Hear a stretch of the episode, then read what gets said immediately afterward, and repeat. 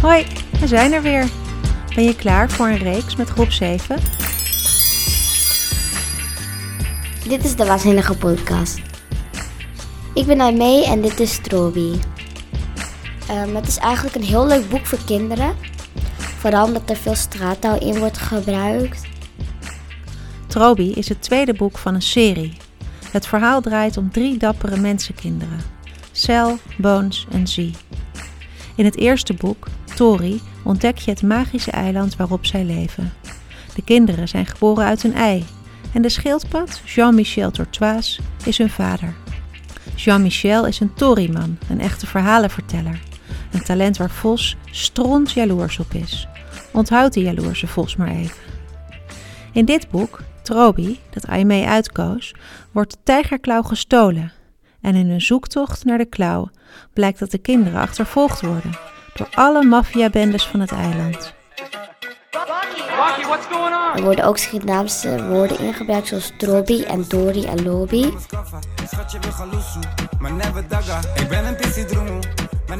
Trobi betekent probleem, Dori verhaal en Lobi liefde. Ik ben zelf ook Surinaams van mijn vaders kant. Mijn opa en oma zijn allebei geboren in Paramaribo, de hoofdstad van Suriname.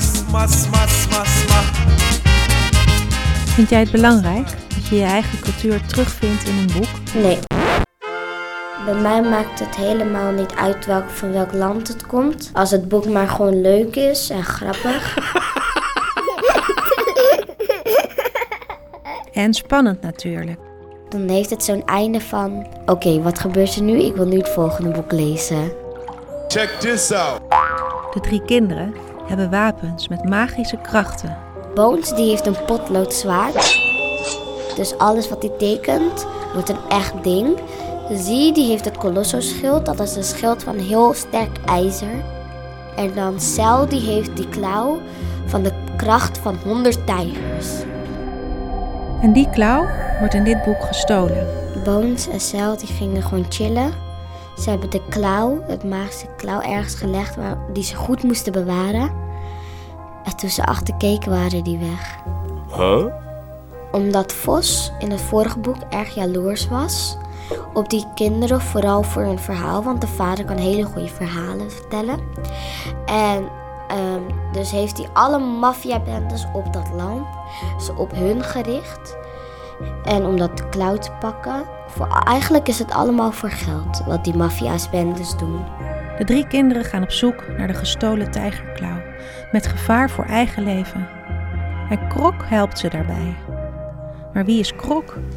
En is die Krok wel te vertrouwen? Zo iemand van, ik hou van mezelf. Ik vind mezelf prachtig. Kijk hoe mooi ik ben. Eh, En ik hou heel erg van mijn motor. Ik, met mijn motor ben ik de snelste. We gaan naar Octavo's fort. Daar voor die ehm, kamer zitten allemaal maffiabendes op de wacht. Dus, en alle maffiabendes zijn natuurlijk op hun gericht. Dus daar kan je niet zomaar langs. Dus hebben ze een masker getekend. Dat heeft Bones gedaan. Ehm, en toen konden ze er doorheen. Eerst dachten ze dat Krok hun had verraden. En toen ging Bones helemaal schillen en gek en wegrennen. En toen ging Krok helemaal stuk.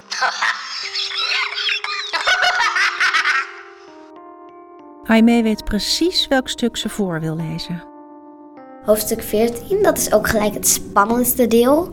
Want tante Baby Giraf en ehm, hun vader, die gingen dan zich vermommen en doen alsof ze iemand kwijt waren.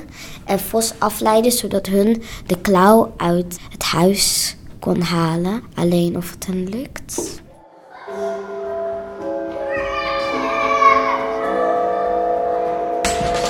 Ding dong.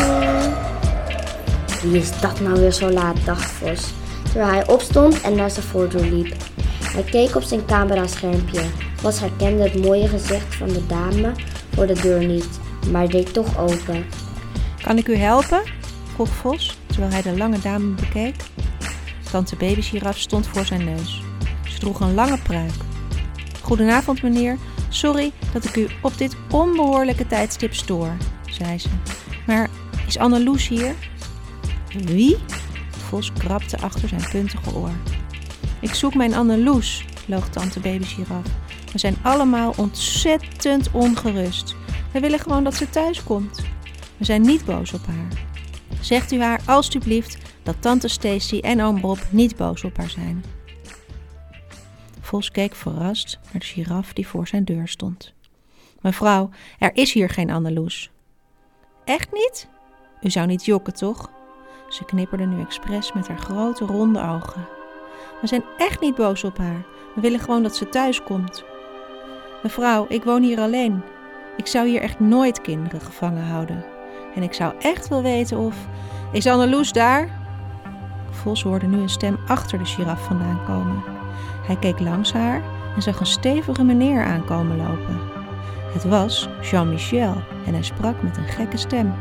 Hij had kleren aan over zijn schild en hij had een van de maskers van de jongens over zijn gezicht getrokken. Is Anneloes daar binnen?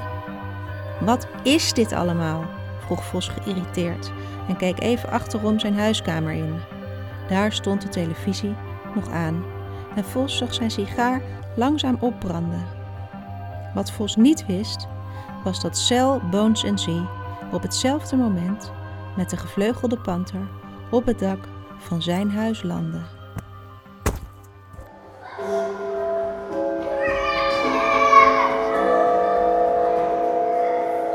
Een egoïstische vos, een gevleugelde panter, de stoere krok, tante baby giraf, drie hele dappere mensenkinderen met een schildpad als vader, die prachtige verhalen vertelt. Op wie leek jij het meest? Ehm, ik lijk heel erg op Krok, want ik gebruik heel veel straattaal. En ehm, ik ben ook iemand die zegt ik ben mooi, ik hou van mezelf. En de tekeningen in dit boek, die zijn echt bijzonder, hè? Brian Elstok zelf is beeldend kunstenaar, daarom zijn de tekeningen in het boek hartstikke mooi. Zou jij later kunstenaar willen worden? Ik heb een keer samen met mijn opa heb ik de tekeningen gemaakt. En heeft hij een verhaaltje bij gemaakt. Dan werd het een klein boekje. Oh, Eh, het ging over een meisje. Die ging naar een feestje. En ook, het is eigenlijk een beetje een spooky verhaal. Overal ehm, spoken, soms ook geesten en horrorclowns. Zou jij het boek van Aimee willen lezen? Of ben je vooral benieuwd naar haar lievelingsboek, Trobi?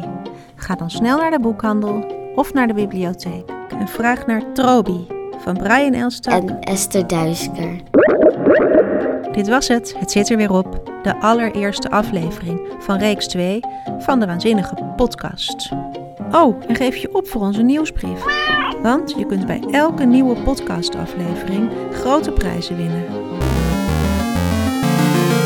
Kunstwerk van Brian Elstak, kaartjes voor de theatervoorstelling van dit boek, of natuurlijk het boek Tori en Trobi. Ben je benieuwd naar de volgende kandidaat? Toen papa naar Indië voer, werd zijn schip aangevallen door zeerovers. Er volgde een enorm gevecht. Ben je er klaar voor?